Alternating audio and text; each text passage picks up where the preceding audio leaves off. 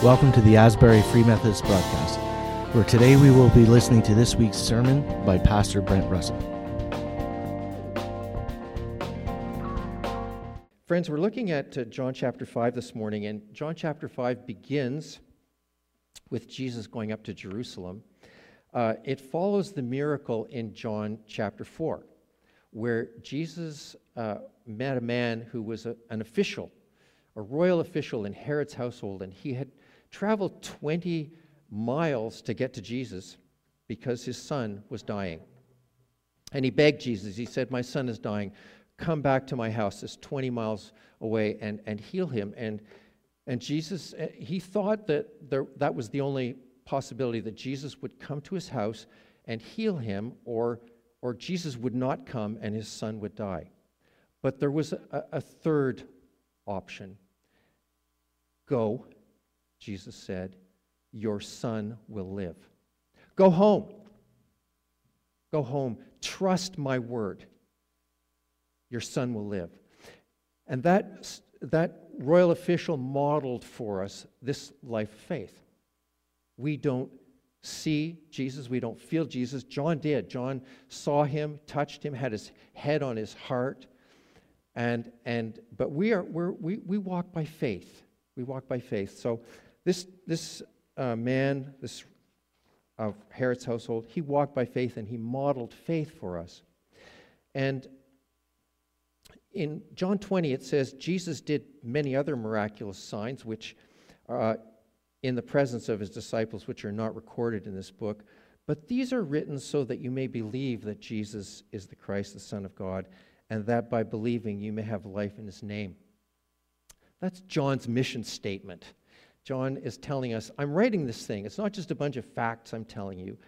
I want to tell you something. I want you to come to know Jesus like I have. Put your faith in him and have eternal life in him. And that's ultimately why John wrote his gospel, and he included seven miracles. And we've looked at a couple of them. Uh, he did not uh, cho- chose out of the many uh, he didn't just say, I'll choose this one. No, each miracle he chose had a purpose. He only chose seven. And uh, we're going to look at a man this morning who uh, was at the pool of Bethesda, had waited 38 years. Have you ever had to wait a long time for something? Yep, some people are saying, yeah. Uh, well, it says in verse uh, 2 sometime later, Jesus went up to Jerusalem for the Jew- one of the Jewish festivals. And in Jerusalem, near the sheep gate, there was a pool called Bethesda, uh, covered by five colonnades. And uh, since the time of Nehemiah, this gate had been used for sheep and shepherds to go in. Shepherds bringing their sheep in for the dinner plate or for the temple worship. And beside that gate, there was a pool, the pool of Bethesda. Beth in Hebrew means house. So you, you know the word Bethlehem, that's house of bread. In this case, Bethsaida means house of mercy or house of healing or house of grace. And the pools that were there at the sheep gate in this, this Bethesda, they were used for both medicinal and religious purification purposes. So when pilgrims were traveling to Jerusalem, they would go to this pool and they would bathe and purify themselves before worship. And archaeology has uncovered this pool with the five covered colonnades.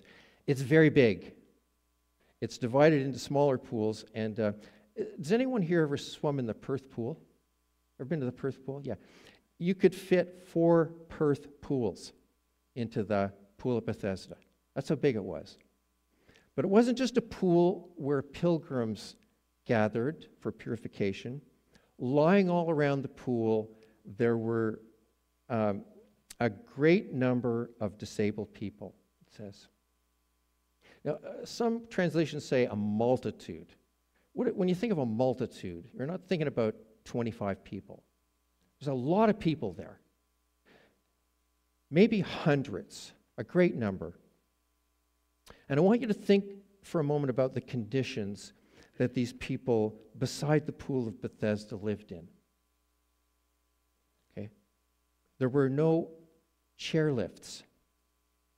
There were no accessible washrooms, baths, or showers. There were men and women and probably children. Doesn't say that, but it says many. So uh, I've been in some pretty wretched conditions in Haiti. And uh, unfortunately, back in the 70s in Canada, where people were left unattended uh, for hours. And uh, it's not pretty, it's wretched. So you can imagine the people there. They were uh, in a bad state, in a wretched state. And they weren't just disabled, but people saw them as having caused their own disability. You know, in another miracle, one of the disciples says to Jesus when they saw a blind man, uh, Who sinned here? This man or his parents that he should be born blind? So that was the superstition at the time. So these disabled people would have been considered uh, ha- having sinned, or their parents would have sinned, that they ended up in that capacity. So, because of that, they were on the fringes of society and they were outcasts from the temple. And one who had been there an invalid for 38 years, one was there who'd been an invalid for 38 years. Now, is there anybody here who's 38 years old? Yeah, okay, Kevin. Okay uh, and Louise. Uh, oh, and Linda. Uh, Linda Poirier, you're just 38, aren't you? The average lifespan in those days was 55. So 38 years out of 55 was a long time. He had been waiting, and waiting can be very hard. But as long as we have breath, God is not finished with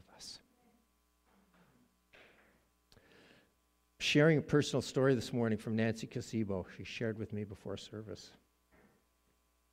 She was in intensive care and she said, I don't want to live anymore. She told the Lord that. But the Lord brought her through and she said, I'm here for a purpose. Okay. The waiting forces us to look in the mirror and acknowledge we're not in control. Now, I knew that theologically, but when you have nowhere else to turn, you know it personally. You have to replace what if with even if. Even if. Because God knows that our greatest need is not to get what we want, but to love Him more deeply, more fully. And as I read in Psalm 63 this morning, and His love is better than life. If we never get the things we pray for, God will still be enough. Remember Joseph in the Old Testament? He was sold into slavery by his brothers uh, to caravanners. and for 20 years, he, he, he lived in captivity. But later, when he, he was reunited with his brothers, he forgave them. Why did he forgive them? Because he recognized God's sovereign plan throughout this whole thing. All the pain, all the trouble he had, he recognized God's sovereign hand in it. While we wait, if we have a pulse, God is involved. He is not finished. But while we wait, here are some things that I've learned. We need hope on the journey. It says uh, in Lamentations, the Lord's compassions never fail, they're new every morning. So turn to His word, turn to His promises, memorize His word. Somebody go, Jeff's always on to this memorize his word thing, but I, I'm telling you, when your, when your thoughts start going into a rabbit hole, you can pull yourself back and preach truth to yourself with God's word. Okay? In the middle of the night, when the lights are out and you're alone and you need God's word to speak to you. That's when it's so important. Number two, we only have today. We only have today. It's the day the Lord has made. We, we can spend a lot of time lo- losing life rehearsing again and again the possible scenarios that lie ahead. But I found the best way for me to keep in the present is to keep a gratitude list. Write things down with a pen and paper. That's old school. Does anybody still use a pen and paper here? Yeah. Because it works. When you spend time putting pen to paper, it changes things. It refocuses you on the goodness of God and it keeps you grounded in the moment. Number three, while we wait, we can pray. Lean in close to Jesus. And as we lean in, we will find deeper intimacy. Lorna read this morning uh, Philippians 4 4.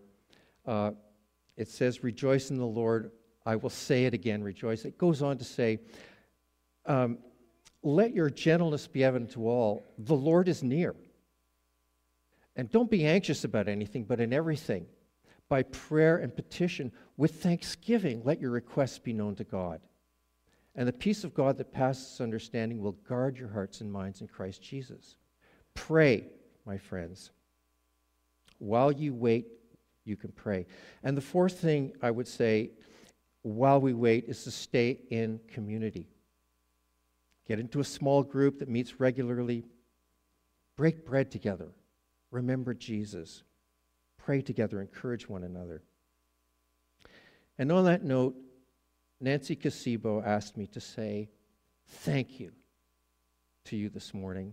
She's here and she is 100% better than she was, and she recognizes the value of the prayers of the saints, and she doesn't know how to thank you. So I said, I'll do that for you. So it's part of the staying in community. The body of Christ is there for a reason that we would stay close and we would support each other and pray with one another and make food for one another as we need it.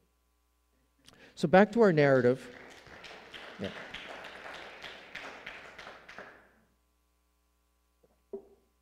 Thank you for those little pauses. It gives me an opportunity to drink. So, the man who had been an invalid for 38 years, why did Jesus choose to heal this man in particular? Well, he's the only one we're told about, but it says Jesus did many other miraculous signs in the presence of his disciples, which are not recorded. So he may have healed others, but humanly speaking, we can be led to people. Now, when Sharon and I lived in South Haiti, we were ex- uh, extending primary health care to the fringes of South Haiti. We met a 10 year old girl at her little home, uh, and her name was Dula. And Dula had had an event where her muscles around her knee had been badly damaged. And we were told that she had an infection in her knee, and they had tried to burn the infection out with a hot rock from the fire. They still cooked on just charcoal on the ground. It would be a voodoo treatment. And the burn scars, her leg had severely contracted from the scars, and she had been like that for many years. When we, when we met her, she was crawling around on the ground, and they called her Tikrab, little crab. And she was 10 years old at this time. So uh, a few days later, we were headed into Port au Prince, and we brought her to the mission compound where they did physiotherapy. And that's it, called St. Vincent's. Uh, it's an Episcopalian mission in Port au Prince.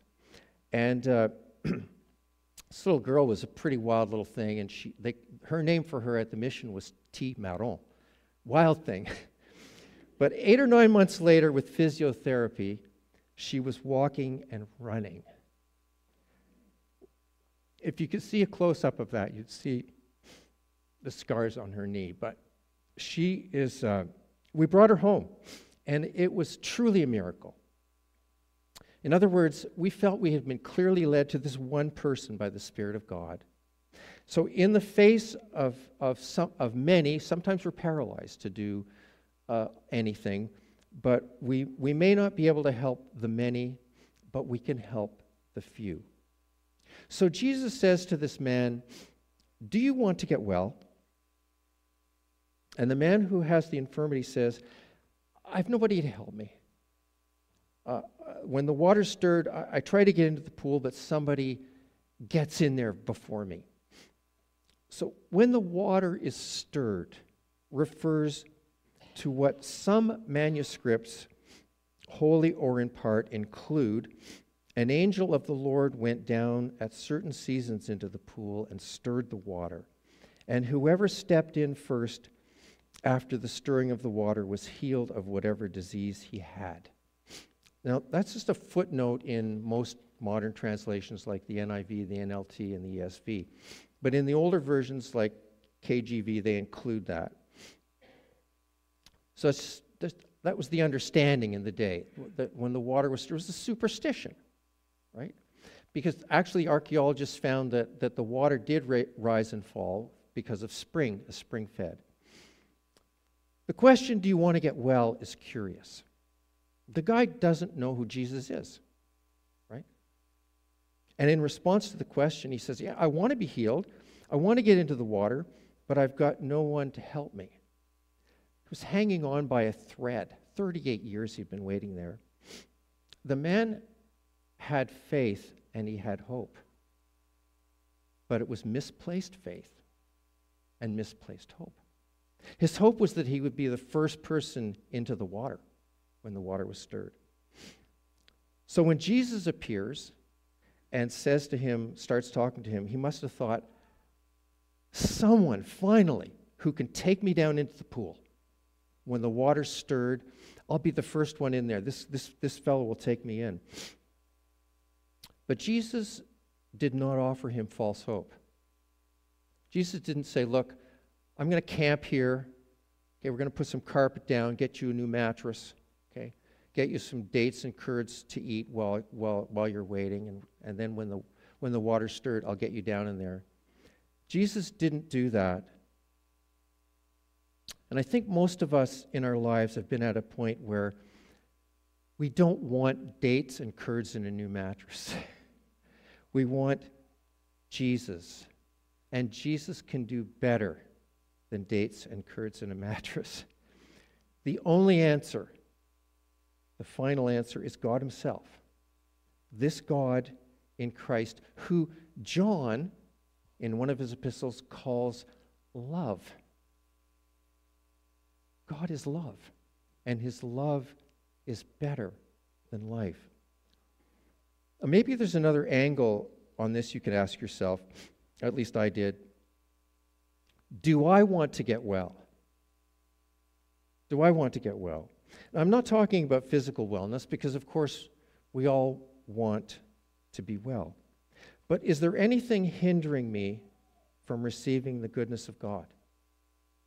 Whether it be healing or guidance or meeting a need. And the answer is yes. Because often we are emotionally disabled.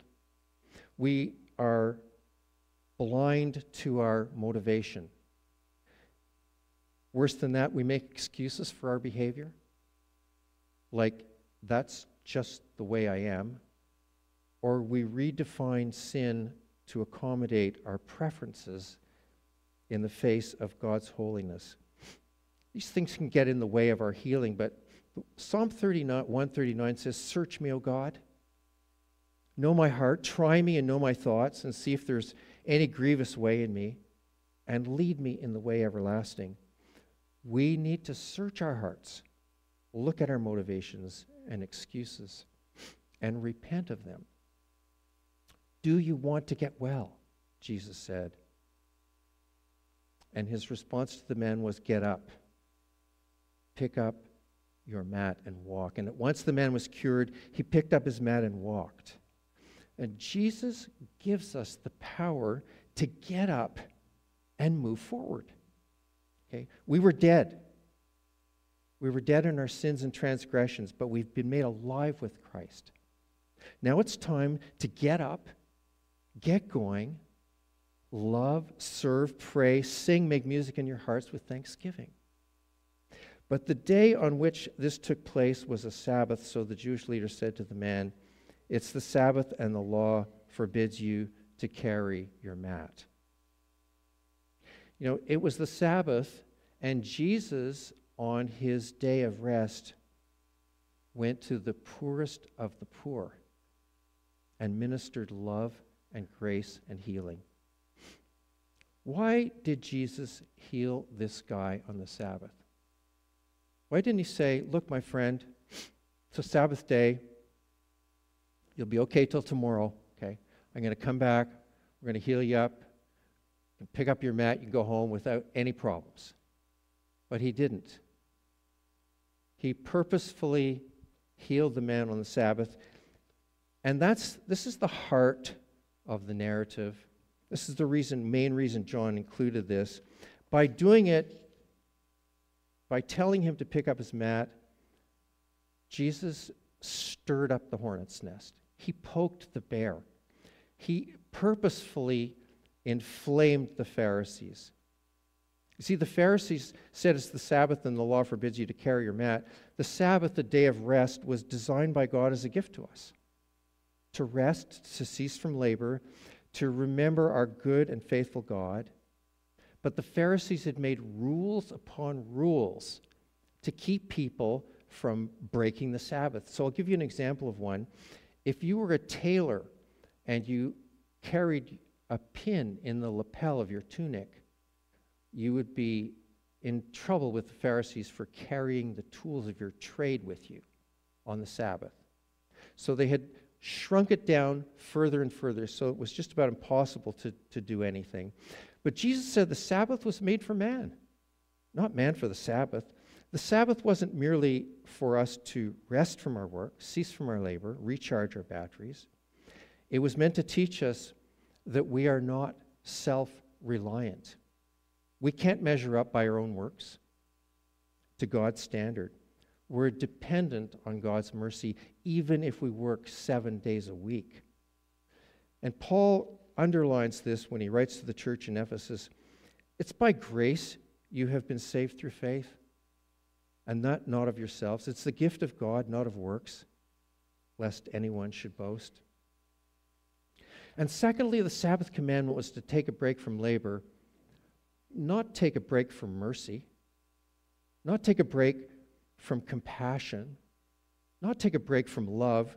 Jesus reminded the Pharisees of this in Matthew's gospel. He said to them, If any of you has a sheep and it falls into a pit on the Sabbath, will you not take hold of it and lift it out? How much more valuable is a person than a sheep? Therefore, it's lawful to do good on the Sabbath.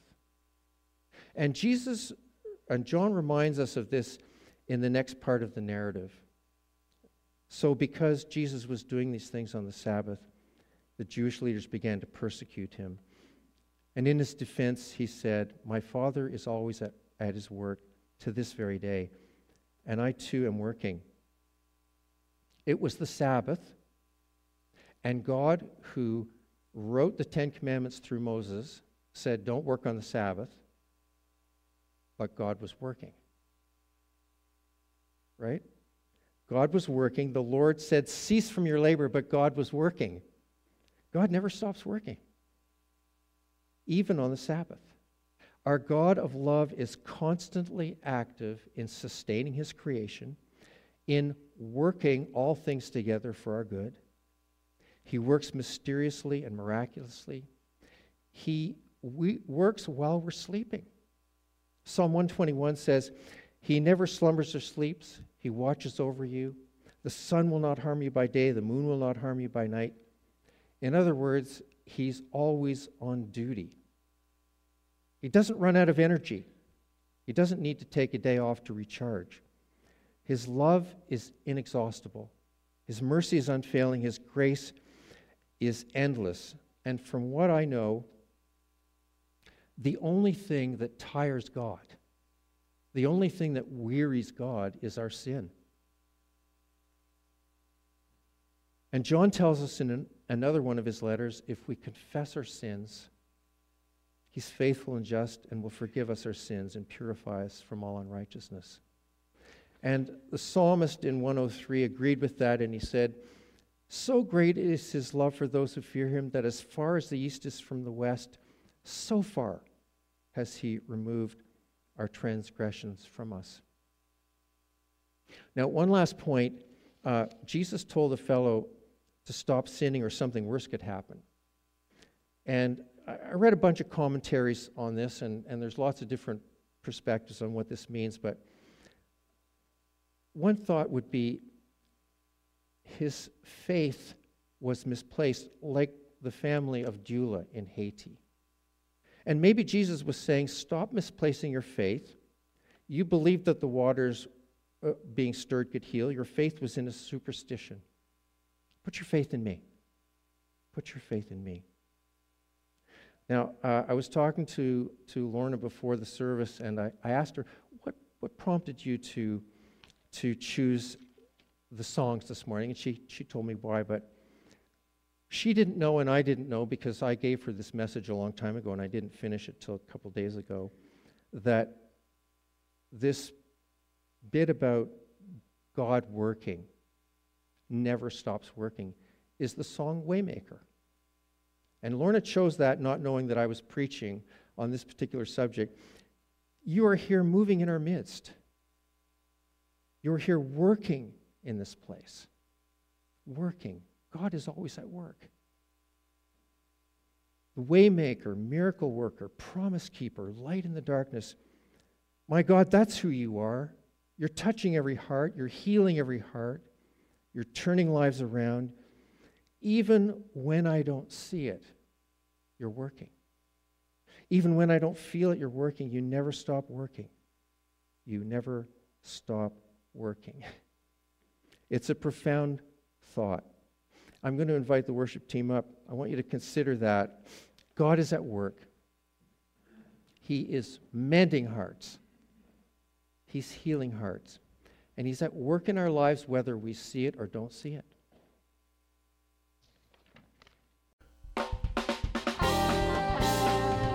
Thanks for joining us this week on Asbury Free Methodist Broadcast. Make sure to visit our website at asburyfmperth.com, where you can subscribe and never miss a show. If you'd like this broadcast, you might want to check out our Facebook page, Asbury Free Methodist Church. Until next week, take care and God bless.